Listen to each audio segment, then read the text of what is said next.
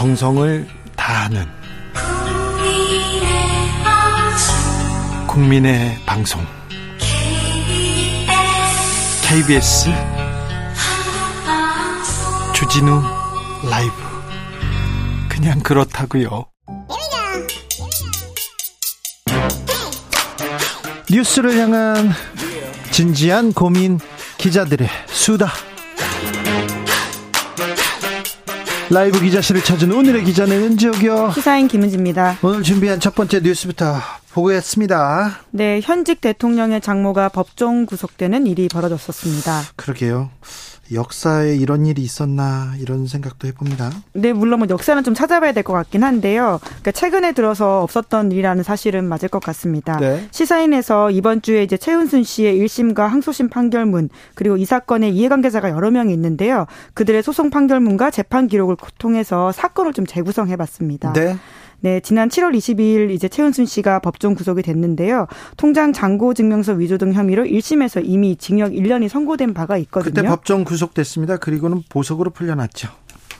네, 아마 다른 사건을 말씀하시는 것 아니, 같은데요. 예. 징역 1년으로 예. 구속됐었죠. 예. 예. 예. 그리고 이제 최은순 씨가 이제 항소를 기각 최은수 씨가 항소를 했는데 이제 이번에 이게 기각이 된 거거든요. 그렇죠. 그리고는 이제 네. 7월 24일 대법원에 상고를 했는데 네. 이게 좀 복잡한 사건입니다. 오랜 기간 다양한 방식으로 거액이 쪼개져서 오고 갔고 좀 소송과 이해관계자가 많이 얽혀 있기 때문인데요. 좀 단순화해서 설명을 드리면 2013년에 동업자 안 아무개 씨와 부동산 사업을 하는 과정에서 신한저축은행 통장 잔고 증명서를 위조해서 사용했다라고 하는 것이거든요. 네. 그리고 이 증명서가 허위임을 최은순 씨도 이제 인정을 했는데 수사가 이루어지지 않았다라는 의혹이었습니다. 예. 이것이 정치권에서 본격적으로 제기된 것은 2018년에서 2021년이었는데 이제 그 당시에 수사가 좀 안 됐던 배경에는 검사인 사위가 있는 게 아니냐라는 의심이 있었고요. 실제로 이러한 이야기를 2018년 국감에서 장재원 당시 자유한국당 의원이 제기한 바가 있습니다. 장재원 의원이 크게 제기했었죠.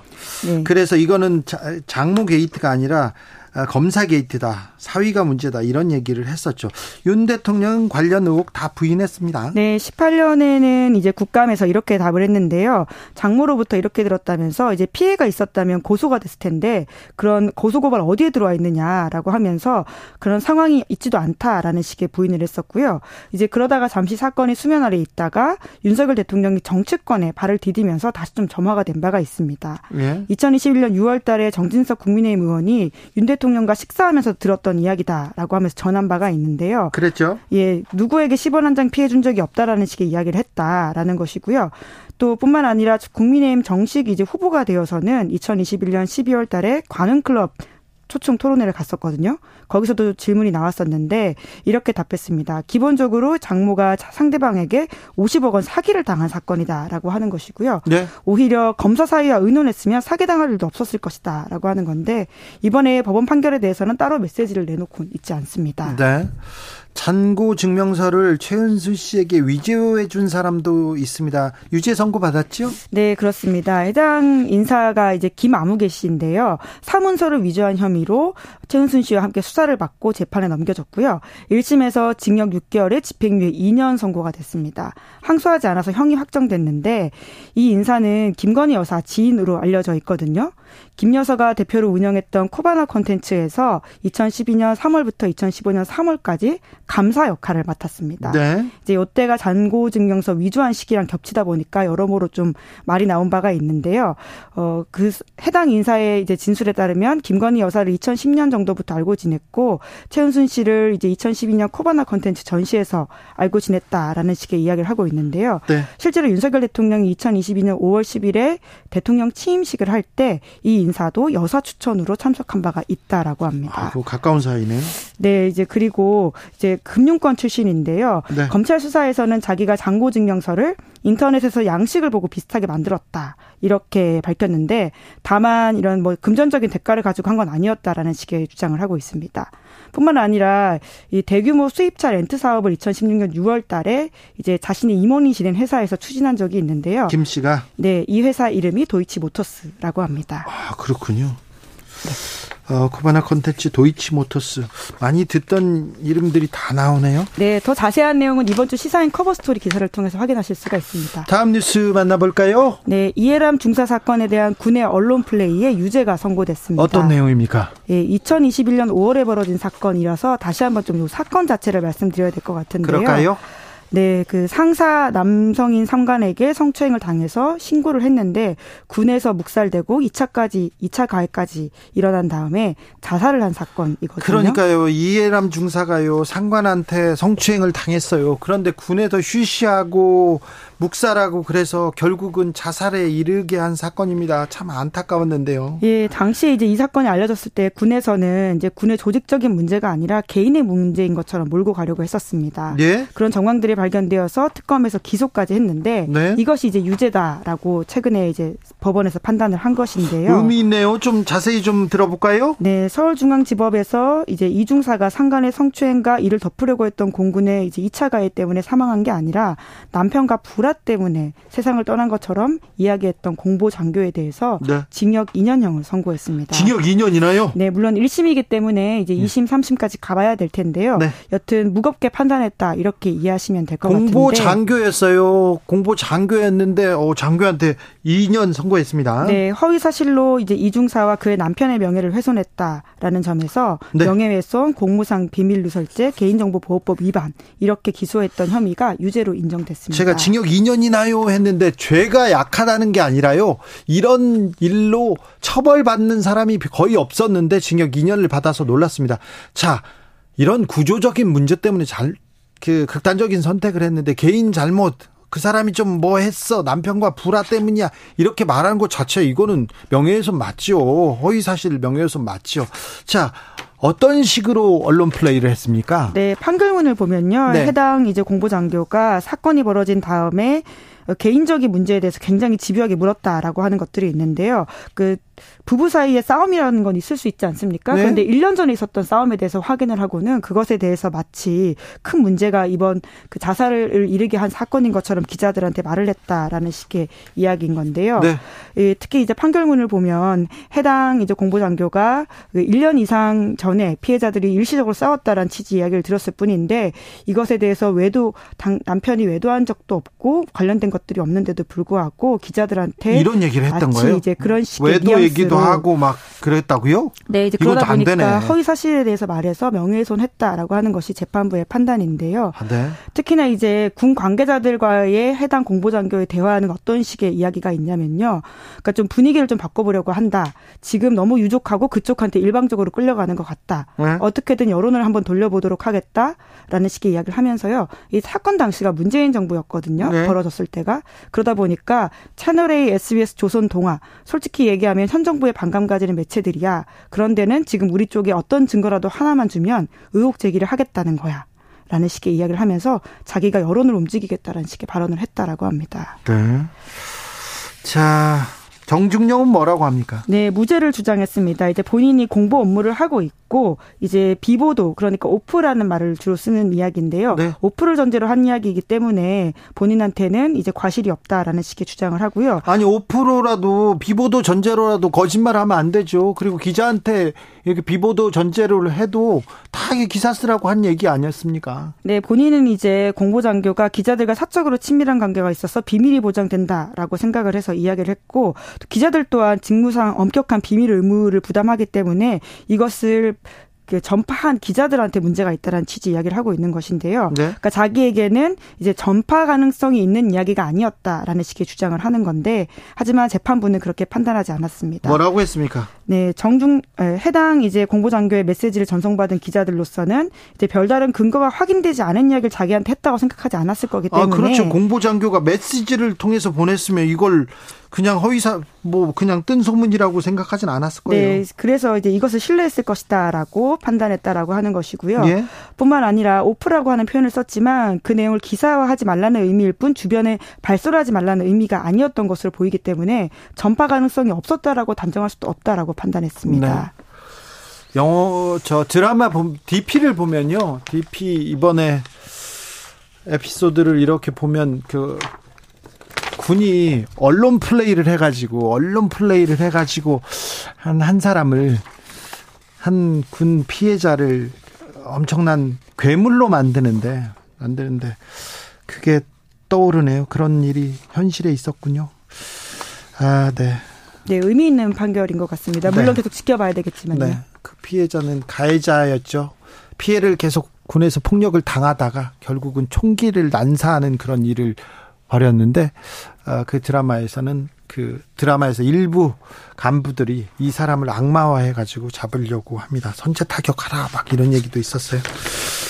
아, 네. 현실에서 이런 일이 벌어지고 있군요. 마지막으로 만나볼 이야기는요? 네, 미얀마 상황이 여전히 어렵습니다. 아, 네. 미얀마 우리가 너무 많은 뉴스들 때문에 미얀마 상황 좀 잊고 있었어요. 아이고 미안한데요. 지금 어떻게 되고 있습니까? 네, 군부가 쿠데타를 일으킨 지 2년 5개월이 지났는데요. 여전히 네. 민간에다가 권력을 이양하지 않고 있고요. 네. 국가 비상 사태를 연장했다라고 하는데요. 네. 6개월 동안 또다시 국가 비상 상태 연장했다. 지금 계속 겁니다. 연장하고 있네요. 네, 이제 뭐 총선을 준비하기 위한 기간이 필요하다라고 하는 것인데요. 하지만 이것이 실제적으로 이제 쿠데타 상황이 계속 이어진다 이렇게 봐야 되기 때문에 민간으로 다시 상황이 돌아가기는 좀 어려워 보인다라는 분석들이 많습니다. 네. 인터넷 검열도 강화하고 있다라고 하는데요. 이제 군대가 매일 사람들을 죽이고 있는데 애도의 뜻으로 이제 민간인들이 페이스북에 검은색 프로필로 바꿀 생각도 하지 못하고 있다. 이제 굉장히 좀 눈치 보고 무서운 아, 굉장히 상황이다라는 것이죠. 굉장히 불안에 떨고 있군요. 그리고 계속 사람이 죽어가고 있습니까? 네, 그렇습니다. 이제 미얀마 이제 현지 매체 보도인데요. 그, 그 민간인이 그동안 이제 2년 5개월 동안 1,500명이 넘게 숨졌다라고 하는 것인데 미얀마 임시정부인 국민통합정부 인권부 통계를 인용한 것입니다. 물론 이제 정확한 숫자는 아닐 수 있는데요. 지금 현장에서 나오는 목소리가 그렇다라고 하는 것을 더 좀 우리가 귀 기울여 들어야 될 것 같고요. 민주저항 세력에 대한 지원을 막는다라고 하는 명분 아래 마을의 가옥을 불지르고 민간인을 학살하는 모습이 있다라고 하는 증언이 나오고 있습니다. 하, 지금 민간인 학살 얘기가 나옵니다. 하, 수많은 지금 민간인들이 숨졌어요. 1,500명 이상의 민간인 학살됐다는 보도가 나왔는데, 아, 미얀마의 봄은, 미얀마의 민주주의는 언제 이렇게 싹 틀지, 아. 안전해야 될 텐데 이런 생각합니다. 국제사회에서 계속해서 관심을 기울여야 되는데 미얀마 사태가 벌어진 이후에 관심이 줄어들었어요. 그 과정에서 군부는 계속해서 이렇게 영향력을 확대하고 학살을 이어가고 있다니 참 가슴 아프네요. 네. 네. 계속 소식 전해드리겠습니다. 시사인 김은지 기자와 함께했습니다. 감사합니다. 네, 고맙습니다. 7419님께서 부천에 해 떠 있는데요. 비가 어마무, 어마어마하게 쏟아집니다. 안전운행 해야 되겠어요. 지금, 네, 소나기가 무섭게 온다는 동네가 있습니다. 그러니까 조심하셔야 됩니다. 아, 태풍 카눈에 대비해서 중대본에선 2단계 가동했습니다. 위기경보 경계 단계 돌입했다는 거 알려드립니다. 교통정보센터 다녀오겠습니다. 정현정 씨.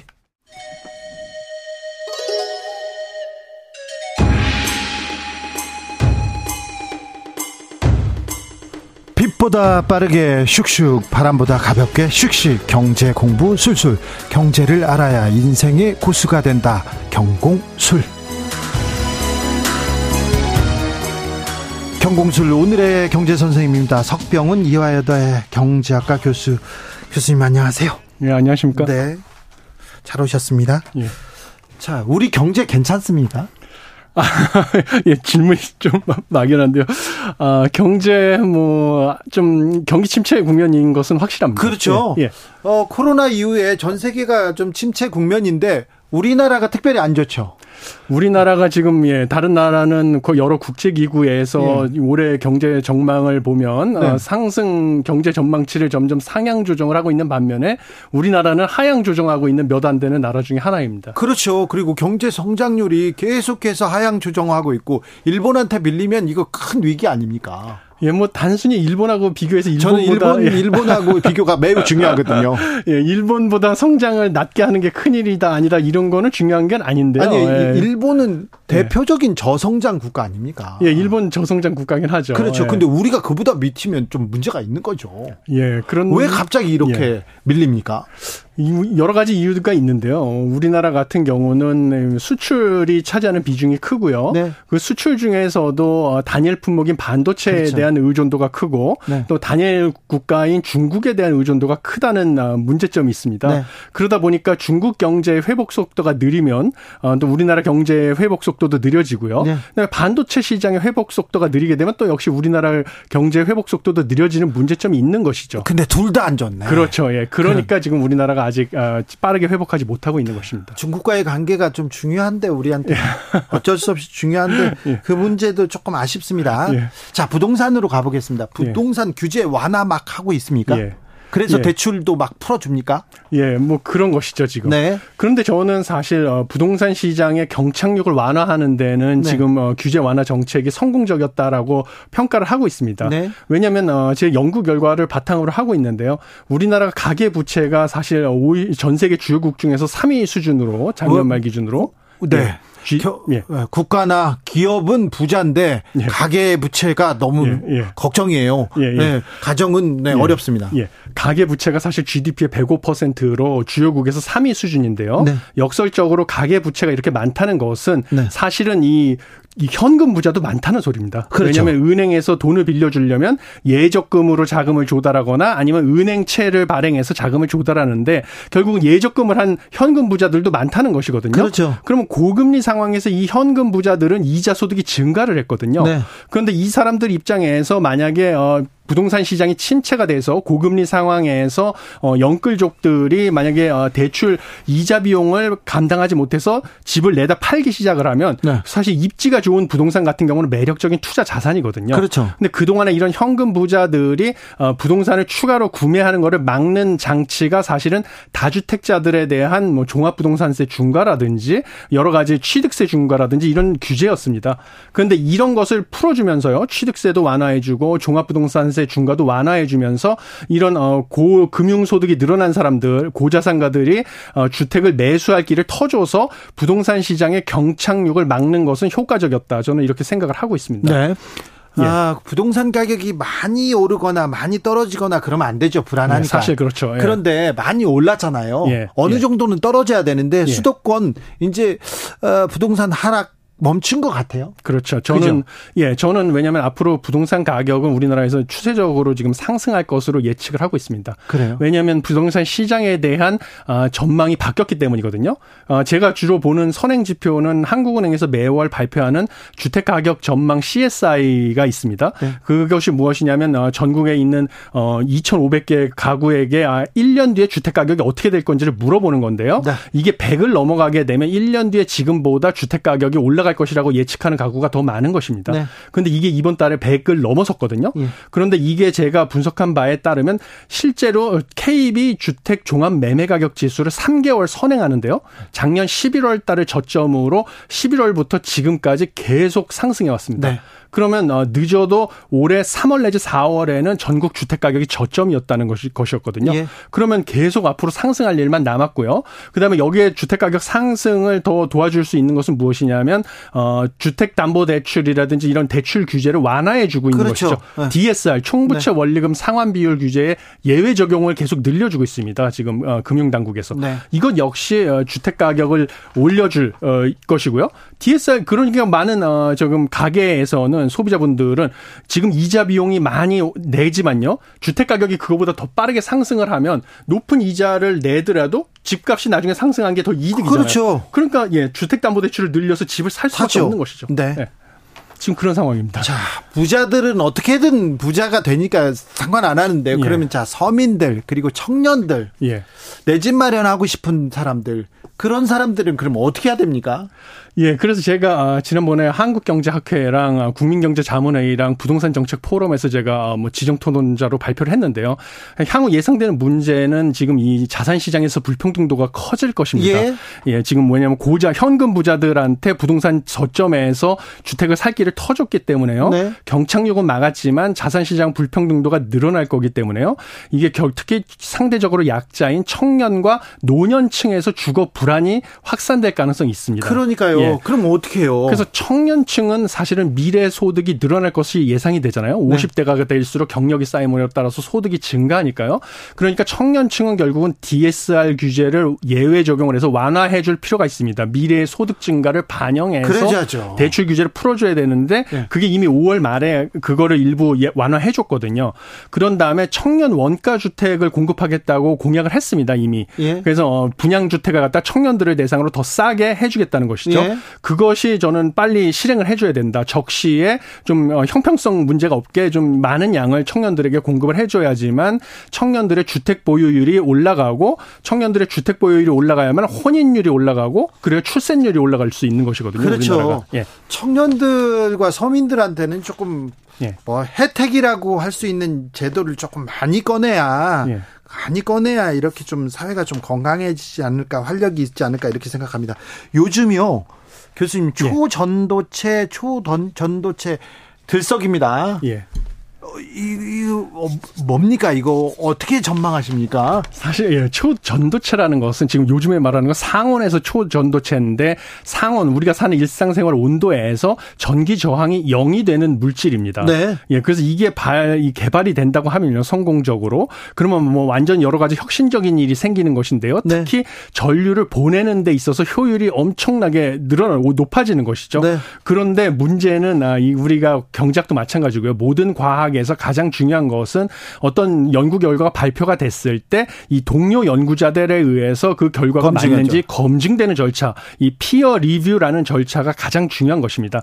현재 이 결과는 어 working paper 수준으로 발표는 됐지만 아직 이 peer review라는 단계를 거치지 않았습니다. 아직 상용화까지 가려면 그렇죠. 갈 길이 멀죠. 문제는 예, peer review로 검증이 끝나야만 실제로 확정이 되는 것이고요. 그리고 나서 상용화의 절, 차가 남아 있는 것이죠. 그런데 예. 2차 전지 와 하다가 지금 초전도체 와 하고 있어요. 예, 예. 이거 시장의 반응 어떻게 보십니까? 예, 이게 소위 말하는 아, 지금 저는 포모 현상의 일환이라고 보고 있습니다. 포모요? 예, 그래서 이게 fear of missing out 현상인데요. 아, 예. 사실 지금 2차 전지주로 올해만 해도 2차 전지의 대장주라고 하는 에코프로비엔이하고 네. 에코프로가 주가가 6배, 15배 상승했거든요. 네. 그러니까 주변에서 이렇게 에코프로비엠과 에코프로 주식에 투자를 해서 거액을 번 사람들을 보니까 보니까요. 네. 나도 빨리 동참을 하지 않으면 벼락거지가 되겠다 이런 그렇죠. 생각을 하는 분들이 많은 아, 것이죠. 그런 네. 불안감 커요. 예. 그렇죠. 그리고 언론에서 계속 이 얘기하니까 예. 어 나만 그, 예. 나만 바보 되는 거 아니야 이런 예. 생각하죠. 그러니까 몇년 전에 영끌족들이 그래서 막 주택 사는데 동참하고 이랬던 거 아니겠습니까? 네.